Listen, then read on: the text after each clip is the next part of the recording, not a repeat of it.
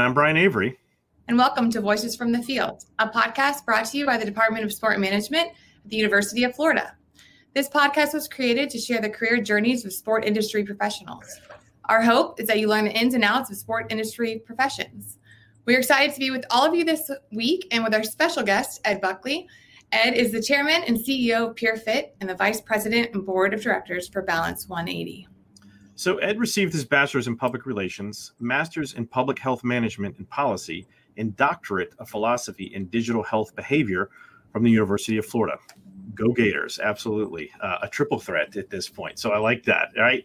So, while attending Florida, uh, he was a graduate research assistant for the UF Department of Health Behavior and a group fitness instructor for Gainesville Health and Fitness. Ed is currently a contributing writer for Get Your Fit Together, the VP and board of directors for Balance 180 and chairman and CEO of PeerFit. Thank you for uh, being with us today, Ed. Thank you for having me. Go Gators. Appreciate Go Gators. Uh, being here today. Yeah, triple gator. I think you might be our first triple gator. This is the first triple gator. Uh, it sounds like time. a great move someone does on the like diving platform. Ah, and here he goes. He'll be performing the triple gator. I think Rodney Dangerfield did what the triple Lundy or something like triple that. Lundy. The yeah, triple Lundy. There we go a triple gator. Uh, how many years were you here out of curiosity? So my undergrad I did in three years. Okay. Then I left Gainesville, went up to Atlanta where my father lives, came back, did my master's in two years, and then did my PhD. I was there for about three and a half, four years. So, okay. you know, all in Gainesville. Probably end to end was about a decade. You know, a, a, a Van Wilder, as I like to call it. I love it. I love the Van Wilder. Yeah, and um, Ed, because funny for those listening, Ed and I actually went to UF together um, and had lots of mutual friends, hung out, um, and so curious, how many sporting events did you attend? Um, mm, let's see. So I was the MC for gymnastics. Right back when we won back to back to back national championships. So I went to every one of those because mm. I was required to, and I, I love doing that. Uh, Shelly, right? We were good friends on soccer. Roommate was a soccer player. Roommate was a soccer employee. Dated someone on the soccer team. So Darnwell went to a lot of those as well. Uh, probably, and then and then you know we've got lots of PeerFit employees that are from the UF softball uh, team. So uh, that those inroads were made back going to you know all the all the softball. So I, probably not the usual sports, right? A lot of people are you know, football, baseball. I was swimming, soccer, softball, really supporting.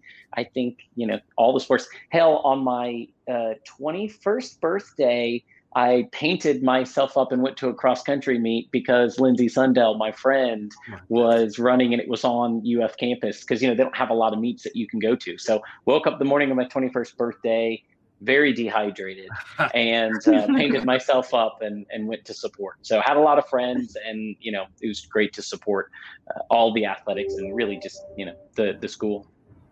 Yes, Ed was quite the gator. Um, fan and also so supportive of everybody um, in the program. And we all kind of ran in all the same circles. So, yes, that is one thing I really remember and why I asked is just how integrated you were into the sports world, even though you weren't necessarily on a team. Um, yeah, always appreciated. Always, and also always had a lot of energy. I mean, he's got energy. That no, is one I, thing I he brings you- to every environment. no, I was hoping you won some sort of spirit award. I mean, uh, the painting yourself alone deserves a recognition on some grand scale, in my opinion. I think I got people, I convinced people to paint themselves for, you know, indoor gymnastics meet once, nice. um, actually twice, uh, cross country and soccer. So I've been painted at a number of of them, and actually, I think the first class we we took like a Russian culture class. I think together. I don't. Oh know, my gosh! Yeah, I think, I think it actually. I think it's actually where we met. And, but you're uh, so right. I totally forgot. That's like the one Russian course culture. I dropped. yep. Yep. Learned a lot. Learned a lot. Yeah, did you you made it through that one though, right? I did indeed. I actually believe the class was in HHP, um, the building, right? It was yeah, one of the late nights. Mm-hmm, mm-hmm. Stadium. It was one of the stadium seated. Mm-hmm. That's so funny. I forgot about that. Wow, we really go back, don't we? Um, Um, all right, so let's talk a little bit about your career journey. Yeah, thanks again for being here. We're excited to hear. Um, yeah, you've had quite the journey since being on campus to where you are now. So, can you share a little bit about, yeah, um, starting in college and to where you are now, what your journey's been like, and then um, when did you know you wanted to be work in the health and wellness space? I, so those questions. we'll start with those questions. Yeah, I think I always knew I wanted to be in that area. I, you know, worked at Gainesville Health because I've loved physical activity. has been a part of my life since forever, right? And and not just oh, I, I want to do it to be in good shape, right? I've always loved what physical activity can do for your body mentally, you know, physically, emotionally, and all of that. Uh, that's always been a big part of my life. Um, I knew health was something I was passionate about. In fact, when I was looking to do my undergrad, whether I was going to do, you know, PR or across the street do health education, my thought was, well, I'm already going to voluntarily learn things or do a minor over at health ed. So let me focus on communication, something I don't know the formal practice of, because I'll fill in the content with the health stuff. So I knew right from the get go, health was going to be important. And, you know, my advice to everyone uh, in college, and I took it myself, was go to something that's going to give you a framework that you can then apply to different industries, right? I knew communications structurally uh, was going to be important. Like I said, filling in that content of health, or whether I'd gone into finance, or you know something, you you can you can do that. The the part about starting the company that was interesting was I've now uh, helped found three separate companies, and all of them have something to do with health, physical activity. One of them still there in Gainesville. Shout out to Balance 180, just a fantastic nonprofit organization started by two people who work, you know, both over at the VA and then um, uh, an academic professor there uh, on campus. So uh, it's always just been something I've been passionate about, and I've, I guess, you know, been uh, fortunate enough to let my passion drive me and to go into you know things that that interest me and also can serve to be a, a good career choice. And as some people are forced to make the decision, do what you love or do what makes you money. And I've been very fortunate to you know build them together and and do that. I mean, I remember my master's thesis presentation was actually on the idea of PeerFit. and my professors said, you know, they have got like a panel of professors said, this isn't Shark Tank, Ed. This is this is school. So, you know, it's interesting because at that time, I can't speak to it today, but at that time, the university really wanted to be embracing more uh, futuristic innovation, kind of progressive ways of thinking about what the university should be used for. And while the people down the hill said this isn't Shark Tank. The people up the hill, right, over at HHP, were the ones who said, I love that you're doing that. Please come up here and do your PhD on this topic. This will be fantastic for you. So it was just a great opportunity to further my education, further my skill sets, and kind of sharpening what I could learn to do while also filling in, once again, the content at that point with what PeerFit was becoming. And uh, the the thing that got me out of Gainesville was for those of you who know the academic journey, what happens when you're doing a PhD, at some point you're no longer really needed on campus. You're just writing and researching. And at that exact time, we had gotten a um, investment from Florida Blue, Blue Cross Blue Shield of Florida. And they said, but in order to take it, you need to come down to Tampa for four months. And at that point, I was just literally sitting in Gainesville you know, writing and researching. So I was like, all right, well, I've been here for a decade, so sure, let me go down to Tampa, and uh, I loved it, and, and and haven't really come back. I absolutely love it here in Tampa. I you know went back up there for graduation and to defend and all of those things, but it's um, it's been a wild journey so far. That's mm. that's for sure. In fact, we just celebrated our 10 year anniversary here at PeerFit. Strangely enough, wow. that's how I've gotten these gray hairs that you can't quite see. so. That's awesome. And what um so yeah, tell us a little bit about PeerFit, um, and then what your position entails, the duties, and kind of your role. Uh, I don't know if all of our students will know right offhand what what that looks like, and I think it's really unique, right? The way you've created um, the organization um, in this space. Sure. So at PeerFit, it's a pretty simple concept. There are health plans, right? Think of Aetna, Cigna, kind of your traditional health plans that people have. Uh, we built the mechanism that allows them to pay for their members to go to fitness experiences mm. and be able to track, fund it. So, you know, I personally have Aetna through our employer, PeerFit, right? It's our it's our employer sponsored insurance and they pay for me to go to boot camp, to go to cycling, to go to yoga, to stream workouts. Hmm. We're the ones that built that mechanism to happen. And so when we got into the game a few years ago, really it was about maybe they had money set aside for you, but you'd have to go join a gym for 12 months. You'd have to print out receipts. You'd have to do, oh, what a pain, right? So we figured that if we could broaden their network to be gyms, studios, streaming, and then we could make it a digital reconciliation process that it's automatic that happens behind the scenes. What a novel idea. And then the the peer where the peer comes from is really a, a health behavioral you know kind of sentiment from my academic times which is i can tell shelly all day long hey being physically active is good for you well, notice how many people are not physically active. This is not an education gap, right? It's a motivation gap. But when you put two people together or there's a group working out, they have significantly higher retention rates, right? You, you are more likely to stick with physical activity. Group fitness, for instance, is the number one reason why people join a gym and leave a gym is, is that. So we knew that was the sticky point that if we could build around that aspect, it's both good public health policy as well as just a great commercial uh, value prop.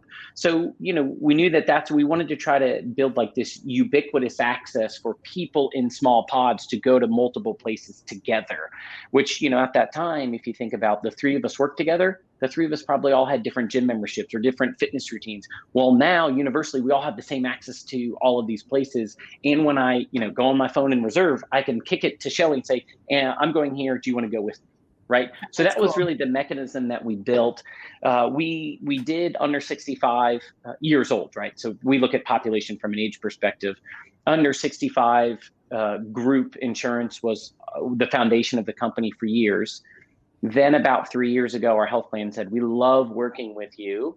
I wish you'd build a version of yourself for the over 65 space, the Medicare Advantage space, where they already have really legacy gym network programs that are very stale and so kind of got dragged into that space. And honestly, it's been amazing going in that space because when you think about the people you help, these are people who really need routines, um, good reasons to, to get out of the house, be around others, be physically active. You can ha- really have impacts uh, on that, you know, population far more than maybe a 25 year old who's going to be active anyways. They're going to be okay, right?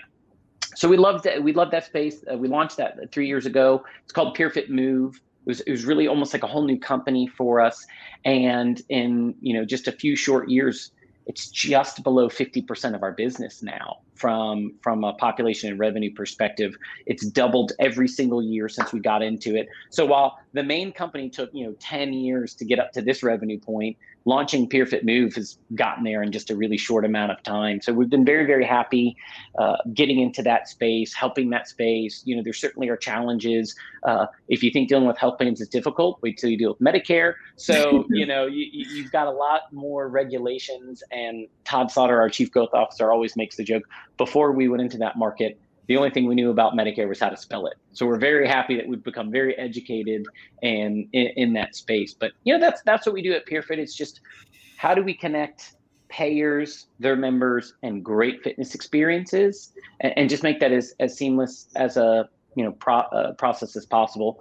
COVID was interesting because physical gyms closed their locations, but luckily we still had that network. We still had those dollars. So when people went and did Zoom classes, we were still able to fund that for people. Um, you know, last year during COVID, we did a major transaction and sold off a, a piece of the company, and and part of that was because of of what our network was able to do during COVID.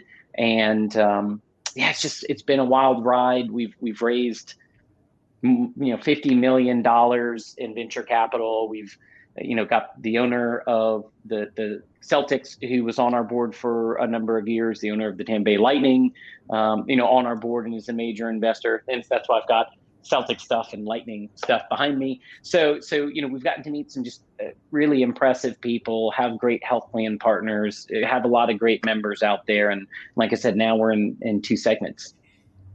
Very cool. And do you, um, what's your role look like?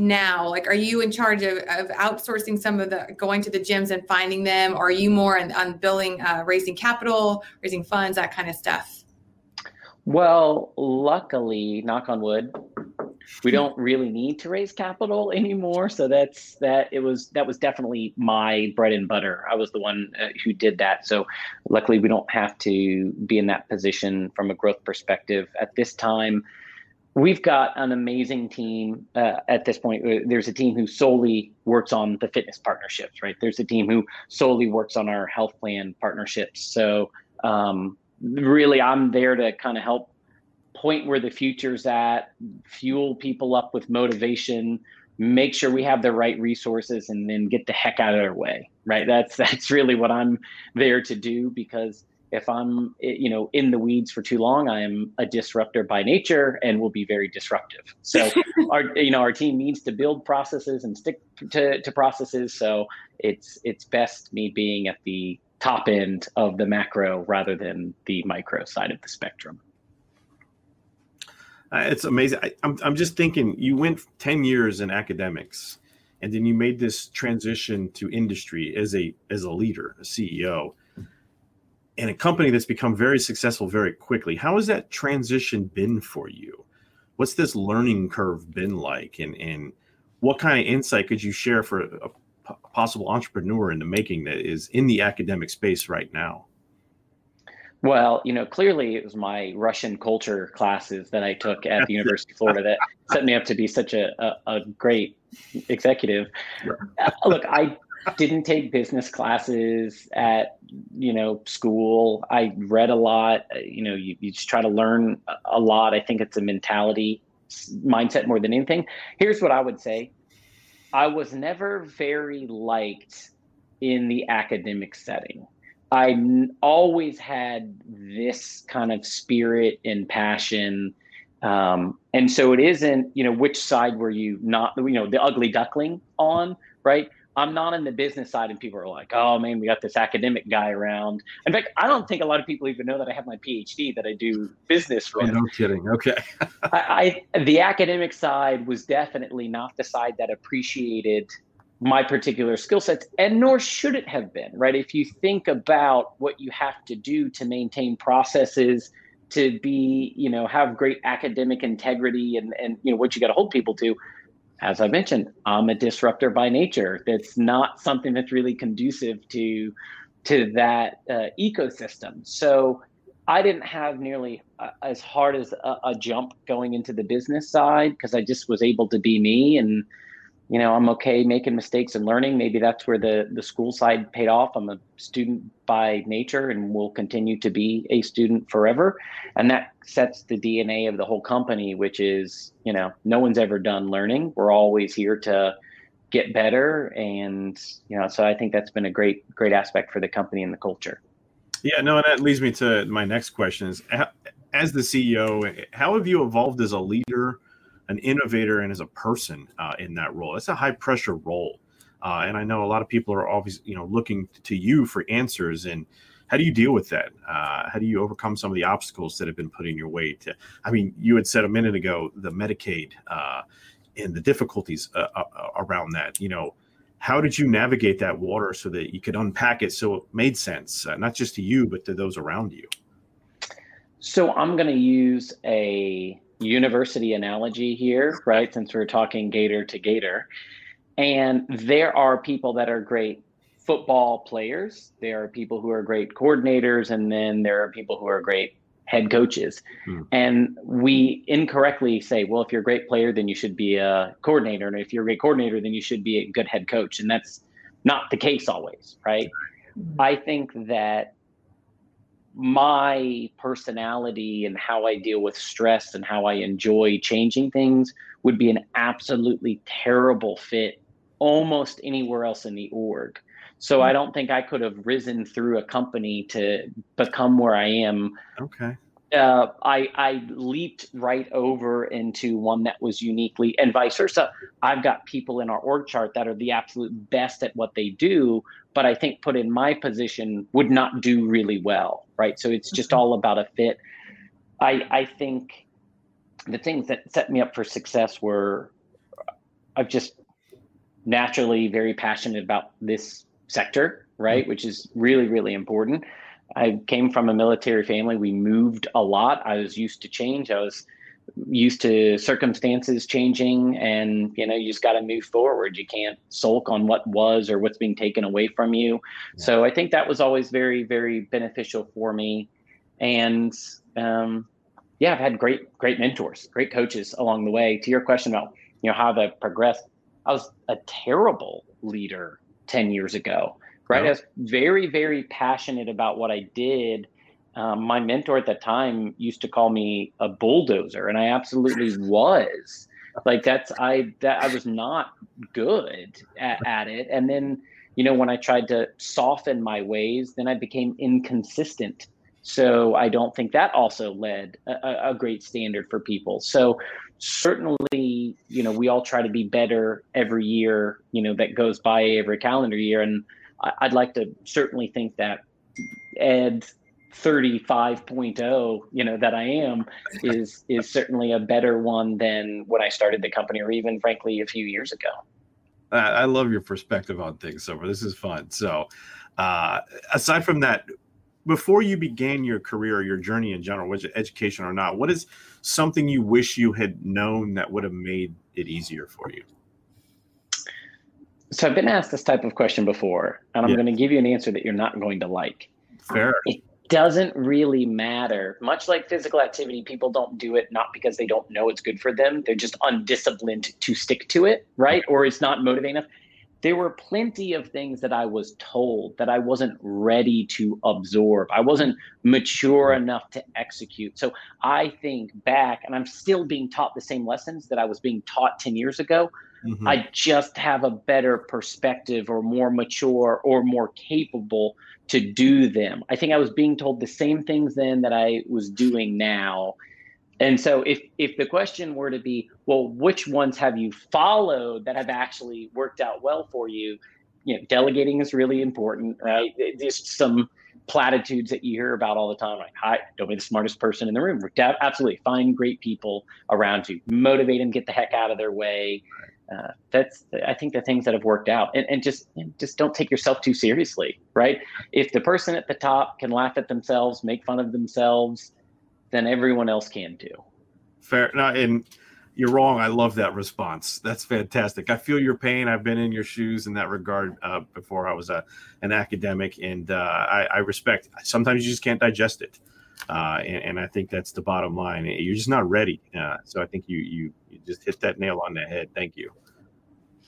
And I, I, I always want to, um, I don't know, as you're talking, make sure we include the fact that you're one, one of the things I remember about you too is, is your ability to network. Like when you were in your energy, like you were bringing people with you, like you're, you go out places and knows everyone like um and and so you have that ability to uh, draw in the crowds and engage in, in people in their spaces. Um so i can imagine i just see as you're talking about your growth in PeerFit and how it works just how those skills also um, get fine-tuned into what you how you are uh, today and what's made you really successful i would imagine we've probably hired more University of Florida athletes than you know most employers out there. I mean, we I, you're right. We absolutely have done a great job of keeping a network. You know that that early core group of PeerFit, you know, all basically came from three employers, and they were all groups that I had you know worked with before, and we brought them along, and we brought them along, and and you know, I was just in a meeting earlier, Shelly, with with Megan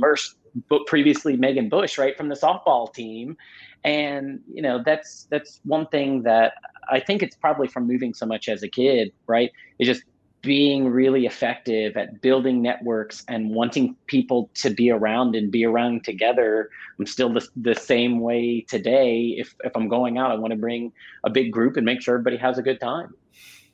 Yeah absolutely and if you're the head of it and you're having fun people below you are also having fun. right. no question. Um, and so when did you, you know, I don't think we we talked on this yet. When did you know you wanted to create PeerFit? It sounds like you did your thesis on it, but how did you get that idea? I mean, that was a forward thinking um, kind of movement you've created. And so I am curious before I, you know, ask about resources where where it started. Yeah, I, my philosophy on starting a company is, is you should never seek to be an entrepreneur, right? Like the fact that you have an academic uh, major on entrepreneurship is very interesting to me because it's like, well, how do you know the lessons that an entrepreneur needs? Because like really, you got to start with this obsession, this problem, this passion on something. And I suppose then you could give them the right tools of finance and all these other things. Then I would just call that a business degree, right? Like things you need to be, be good in business. Um, but look, I was obsessed with this problem. I worked at Gainesville Health, right? I worked at a gym. I was working a couple other places. I, I knew group fitness needed uh, really to be modernized. We thought at the time that the health payer, the health payer uh, component of it would be a piece of the business. We never thought it would be the business, right? So I was just obsessed with this problem. I was obsessed with researching about it and, and doing all of, you know, everything related to it. And it eventually morphed into a company. So that that's what I would say. You know, I think about life after PeerFit one day. Uh, I absolutely will start another company or, or several companies, but it's because I've already thought of things that are problems that I'm obsessed with. I wouldn't start it and be like, well, I'm done and I need to start another company now. So let me start one and figure out what's a good business. Uh, I'm sure there are people out there that could be successful that way. You got to know, you know, how you're wired and and this is the way that I'm wired and the only way that I found to be successful. And what are the best resources um, that you've used and utilized now in, in the fitness um, industry in the programs you're creating? I think one of the coolest things about this industry right now, and I think about all of of HHP there, right? You've got um, really interesting departments, and really all of them could be going into our industry because our industry is obviously not just health plans, but it's also great fitness experiences.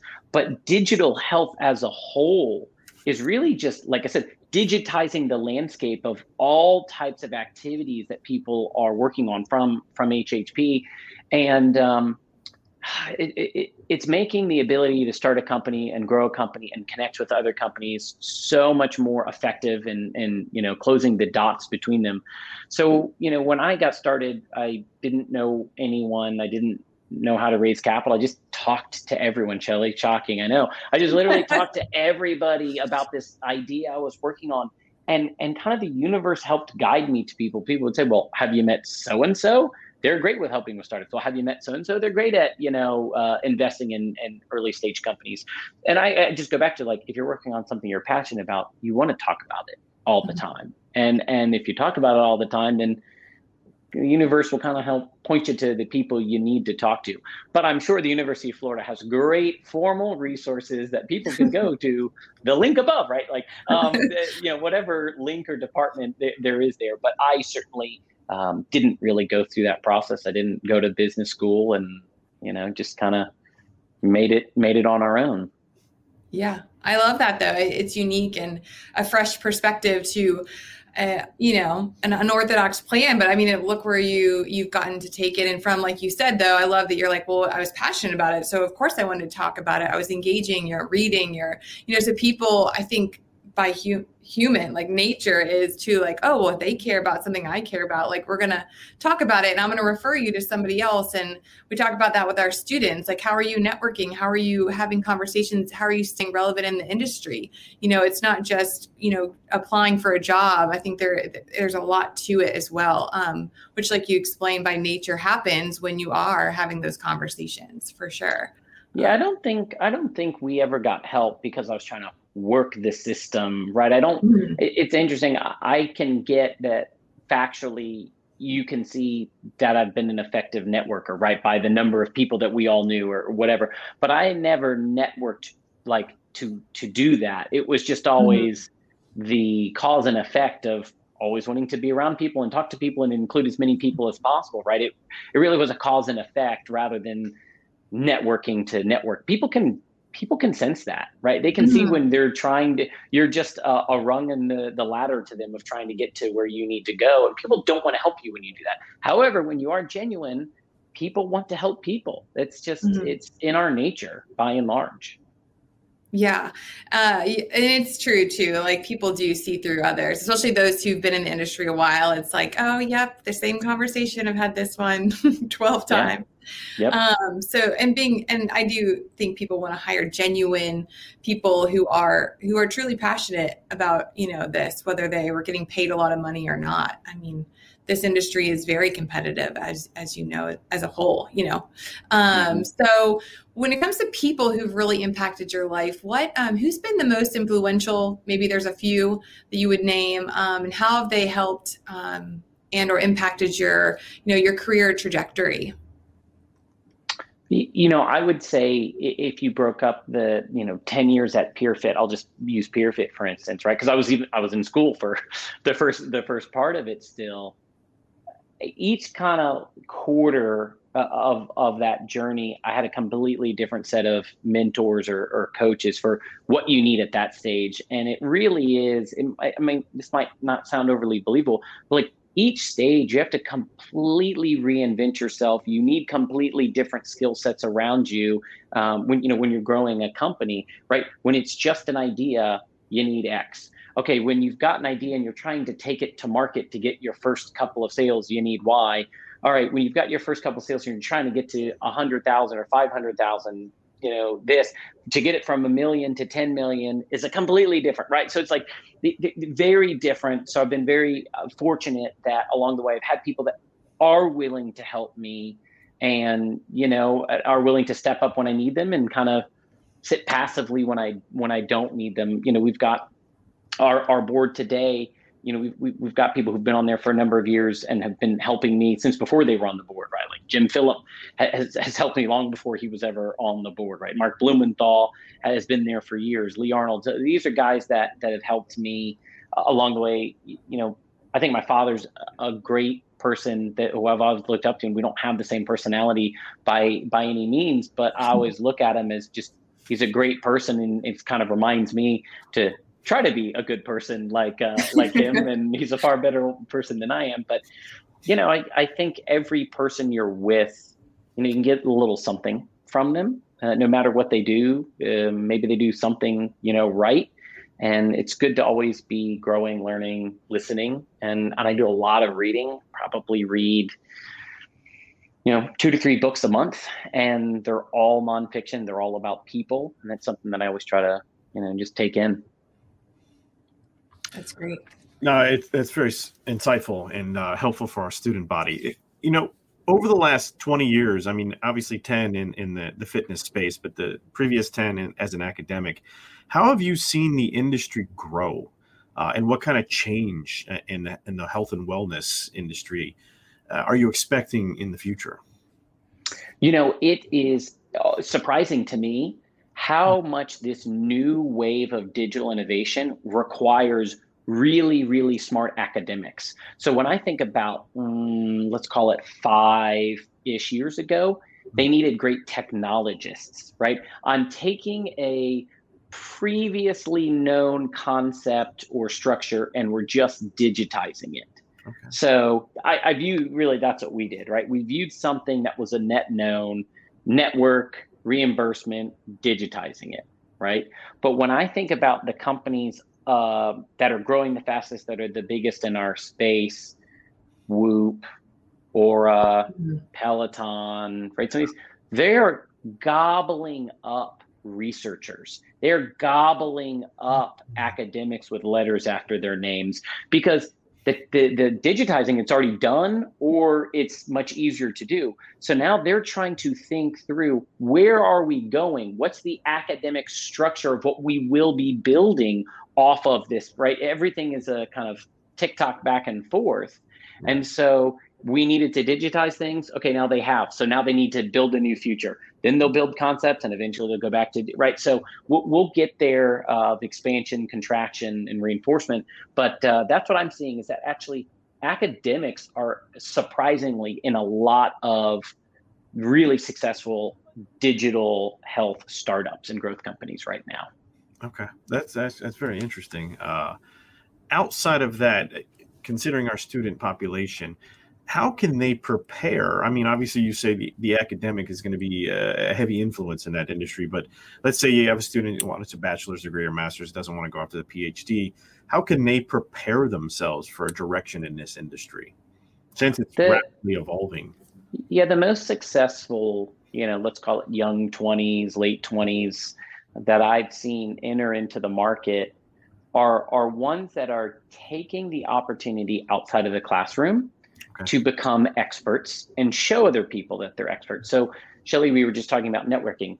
There are two types of people on LinkedIn, right? that that are that you watch. There are people that are clearly on LinkedIn to get noticed and gobble up people, right, so that they can use you to get a job.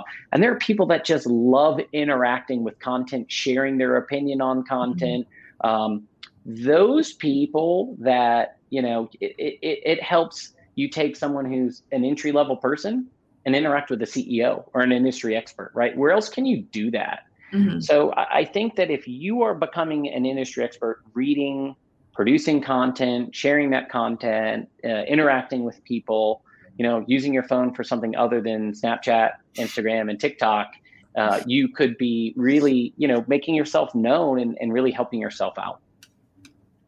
Gotcha. Cool. Yeah, and I, I so um I love it. And we talk about LinkedIn. We've done some videos for our students on it, but it's it is it is true. There are a different different types of people on LinkedIn and what they they use it for. But um, I I love that you brought up Oura and um, Whoop because I find them so interesting, uh, especially Whoop because I used it in the soccer team. We used it for um, for a year or so and there's just you stories you would love. But anyways um, yeah I, I think that that industry too as you're talking about it is so up and coming and seeing all the changes. I mean this just seems like a start of what's to come and how that will start getting integrated even collegiately as well as professionally. You know the monitor- monitoring of heart rates and and all all of the stats and you know our bodies basically I mean, let's take it uh, to a whole nother level here, right? Forget about how amazing it's going to transform our personal health, knowledge, actionability, right? All that.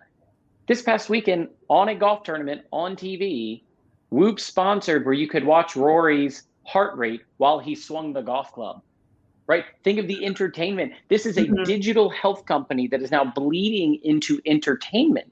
Mm-hmm. It's it is amazing what's opening up now. And the thing that I think about, like as I think about the next wave of companies and and where we're going, right? Because it's something we're always thinking about. It's like the cyborgs are here. We're already cyborgs. Mm-hmm. So no longer is the problem of the companies being started. How do I get people to use this product? Done. So now the question becomes: now that so much data is being created then what? Do you mm-hmm. go the next level deeper and create deeper, richer data? Do you then do something like it, the question changes now because the table's already been set. There's already mm-hmm. products producing rich, rich health data. Whereas, like I said, five years ago, the problem being solved was how do I produce rich health data? It's done. It's done.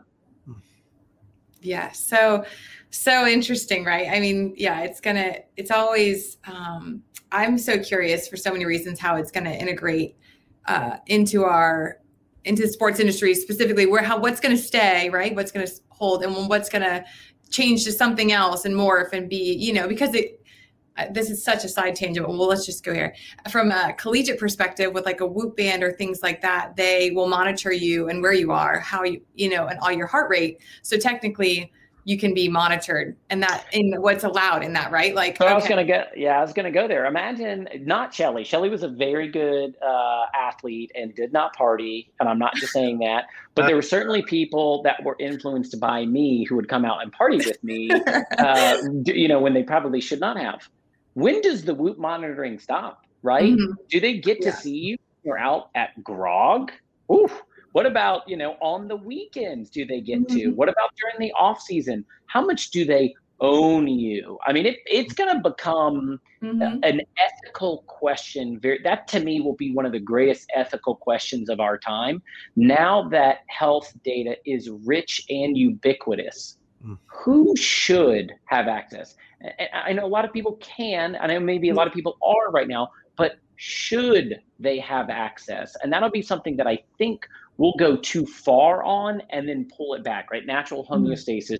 you go above the line and then you know you, you mm-hmm. fix it i think we'll be too broad with the ownership of that data and we might already be and and then we will more hopefully correct it so that the right people have it at the right time and and don't the rest of the time yeah just stay tuned everyone stay tuned right mm-hmm. Mm-hmm. Um, and when you, uh, but for especially for our students and relating, you know, not all of them are going to start businesses, but those years, can you speak to those years before you started PeerFit and when you're in school, when you're working for Gainesville Health and Fitness, and how important those were to where you are now? Um, so a lot of our students going into the into the industry right after university might not, you know, get to where you are, but I think we underestimate the value of just the growth process. Yeah. So I would say of the longest tenured people at PeerFit, almost all of them were connections that were made at the university, working at Gainesville Health and Fitness. We, we knew that Gainesville Health was such a well-run company that uh, we could hire out of there and immediately know that we're going to have people that are hardworking, well-disciplined. So you know, you think about being in Gainesville you've got really an, an a plus school from a talent perspective. You've got great businesses around it that you know you can continue to draw on. Uh, the network you build there will, will continue to, to be useful to you long after you're gone mm-hmm. right? I mean like i said I, I look at the longest tenured people. They're all people that we got to know in gainesville. And here they are. And we've had several cycles through right as an organization because um, you know we, we've been at this 10 years and, and to see the people at the top. One of them was I came and spoke to their class at HHP, and you know they applied for a, a part-time you know internship, which then turned to full-time, and now you know department head. So you, you just never know who you're going to get exposed to. So yes, the speakers that come and talk to your classes might eventually hire you if if you and that that came via Dr. Pig, who I know isn't at the, in school anymore, but that came from that student reaching out to Dr. Pig and saying, "I loved what I learned." Could I get introduced afterwards? And and Dr. Pig, who asked me to come speak, making that introduction. So, you know, if you have a good relationship with your uh, you know academic staff and faculty, they can they can help you. Yeah. I love these plugs. It's really helping us out. It's really throwing some softballs up. um, okay, and then on a on a little personal note, what do you? You're in this uh, the health and wellness industry, but what do you do to stay healthy, but in in I, I don't use the word term balanced anymore because I think in this industry we're not there's no real definition for balance. But how do you stay healthy and in a high pace, high pressure environment? What what are ways you can maybe disconnect when you need to, um, so you can stay at a high high rate? So I go on a lot of walks. Actually, I do it throughout the day, just quick 10, 20 minute walk. I've done this for as long as I can remember. Actually, during my dissertation writing, just you know, go on walks.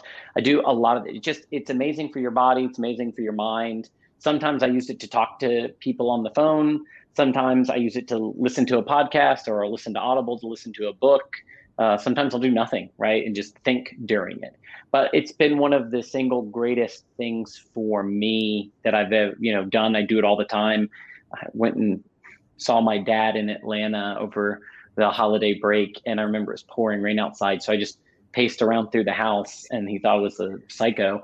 Um, but yeah, so I just you know I think it's it's really good just to get away and once you don't have to walk fast, you don't have to run. Just be a bit active helps your your mm-hmm. mind. Um, other than that, I, I do a lot of group fitness classes. I'm doing one as soon as we wrap up this this interview. And i try to be very social. I see my friends you know go out to eat go out and grab drinks. It's it's incredibly important just to get out and talk to other people. Even if they have nothing to do with your industry just see other people and talk. You never know what's gonna you know be an inspirational moment. Uh, and it's uh, some good insight and i think i know shelly's talking about the balance aspect but uh, vastly important to just understand you got to disconnect unplug uh, change the scenery, and uh, it will do wonders for your health and your mind. So, you would mention, yeah, totally. You had mentioned a moment ago that you know the networking that uh, created in the classroom environment, and uh, you know the student reaching out to you and wind up uh, with a position and ultimately a department chair role uh, in your organization, which is which is awesome. And that's what we're trying to teach our students is you need to reach out you need to build relationships network make sure they know you you know them and you continue that conversation so when it comes down to the time to hire them, though, what what are you looking for in that student? What qualifications? What degree? You know, uh, background, experiences, things like that, personalities, if you will, that that would align with an organization like yours. I suppose all of us in life hire and associate the things that we deem important, right? It's not that it's important to the universe, but it is to me. Therefore, if I see someone who reflects that, hmm. it's it must be important, right? right. I always valued as a student, I'd rather get a B in the class, but have great knowledge and grasp of it to talk about it, command it, than people who I would see study to the test and get an A and had no mastery of the concepts, yeah. right? I, very few companies that I'm aware of really care about your GPA, right? They care about your mastery of the concept. And so that's what I've always looked for is can I have a conversation with you on this topic, right? And in doing so, do you seem like you're someone who is open to input, right? Thus, you must be open to coaching. If you're someone who seems like you just went to school to get through school and get a grade, or regardless of your grade, can you talk to me about what you studied and the implications of what that means for a company like us, right? That's that's what we care about. And it goes back to the LinkedIn thing, right? If you are out reading about things in the industry and, and learning about it so that you can create your own thoughts on that and create your own content on it, well, then you've got some drive, you've got some interest and passion in this. That that that's what matters to me. I've I've had a lot of people who have great, you know, academic resumes, but frankly, they were just looking for a job so that they could have one. And it didn't matter if I hired them or somebody else did. And very, very offended and triggered when, you know, they're not hired. But it's that's not we're not looking to hire the best on paper. We're looking to hire the one that for us in this industry, in this role, really wants to be here and wants to work to be here. Yeah, no, I'm, I'm sensing a theme based on the conversation we've had so far of authenticity just be real, be aligned with what it is that you want out of life, and make sure that you're passionate. Uh, yeah. And I, I, completely agree. If you're not passionate about what you're doing, you're going to fail or, or, struggle immensely and, and, find no joy in it. Or be miserable. You'll be miserable. Absolutely. No, you, I can sense through you. You're just you love what you do, uh, and and and we need to make sure that our students are aware be in alignment or you're, or you're going to struggle. Uh, and and uh, so I really appreciate that message you've delivered for us today. Aside from that, how can students connect with you in, in, in some way? If they wanted to reach out to you and start a conversation, uh, what methods would you be open up uh, for, for content? Sure. So PeerFit as a company is very active on LinkedIn, Instagram, Facebook, right? All those traditional ones. My most active platform is LinkedIn, actually. Okay. I love it. It's where I go to read every day, and you know, I'm I get a lot of messages on there. But you know, professionally, I'm on LinkedIn. Not that there's really any line between me personally and me professionally, because just I'm just PeerFit. Um, but I'm also, you know, on on Instagram. Those are probably the two most that I'm that I'm on nowadays. So awesome. Now that really I appreciate. It. Hopefully, some students will reach out and connect with you and and uh, further this conversation and start establishing a relationship of some sort. So this question stumps some, so I, I, I will mm. throw that out for you. If you could step into the shoes of a, of a UF SPM student or HHP student, just the UF community at large, what would you ask yourself that we did not ask you today that would be important to their journey? If I if I I would say if you could do it all again in 2021, what would you study? Right? What's the most important curriculum sets of classes that you'd study today to be ready for tomorrow, right? And I joke about this with Shelly, right? We took Russian culture. Do you know why I took that class? Right? I took it because it was so different than anything else. And other all the all the classes we were taking were just check the box classes. And so my retort back would be while being innovative, having some knowledge about how, you know, data science is very useful to anyone. Understanding basic coding and developing is, is very important, right? Communication skills are important because I don't care how smart you are if you can't communicate it, you know, you're not going to get very far. I think finding unique classes okay. that are conversation starters that give you just a differentiation is is what I would what I would look for more than anything. Uh, I find human behavior very interesting. Hence, what I studied right at at at school. I find like my generation uh, was mortified if they matched each other. So if you and I went out and we're in the same shit, they're like, oh my gosh, the generation that's in school right now is mortified if they're not matching each other, right? And so that's what I would just call you to find something to actually be different and to stand mm-hmm. out and be proud of it. I, I love that response. Uh, thank you for that. Uh, yeah, I think it was great. And also, I'd like to know about the Russian. I was so curious why you ended up taking that course because I was like, who ch- who signs up? I was Russian. I'm Russian, so that's why I was interested in taking it. But I, um, thanks for clarifying on that one. I said, What do I know nothing about that could possibly be useful one day? And I'm like, Russia's kind of a problem for the US. I at least want to know something about them. That's awesome. That's well to fit into this conversation. I spent 30 days in Russia, so I feel a sense of understanding it. That's Sounds like a great blog title. Yeah, yeah. Oh, no. I spent 30 days in Russia. there were some stories, that's for sure. So, aside from that, though, now on Voices from the Field, we we've got this opportunity to, to do a little fun, right? We we don't want it to be all you know uh, difficult concepts. And, I've I've hoped we've had fun the last. Oh well, no, you know what I'm saying, but I mean like these these intense conversations about professional development and whatnot. This takes it to a new level. It's this rapid fire Q and A that we do. Uh, chock full of lighthearted questions. So, uh, Shelly, you want to go ahead and begin? Yeah, absolutely. Okay, so I got my one minute timer and I have all my questions. So we're just going to see how many you can answer um, in one minute. Are you ready? Of course. Is that the first question? No. there you okay. go. And go. When you were little, what did you want to be when you grew up? Astronaut. Absolutely loved it. I met Neil Armstrong. Oh, wow. Favorite sport to play? Ooh, uh, I guess the only sport I really do now is tennis, which I'm terrible at, and running, if that's a sport. Okay. What's the worst haircut you've ever had? Oh, probably back when I was at college, people would say. Grew my hair out long. It's, it's great. I loved it. People didn't. Favorite zoo animal? Tiger, no doubt. Awesome. First job? Lifeguard. What phone app do you waste the most time on? A waste of Instagram. If it's wasted, yeah. Current hobby. What? Current hobby. Uh, tennis. Uh, if I looked up your most played songs, what song or artist would I see? A lot of 80s and 70s. Get some Phil Collins in there. Oh wow. Oh yeah. Mm-hmm. Nice. What uh, what makes you laugh the most? Stupid things, really dumb things. All right, and time. Awesome.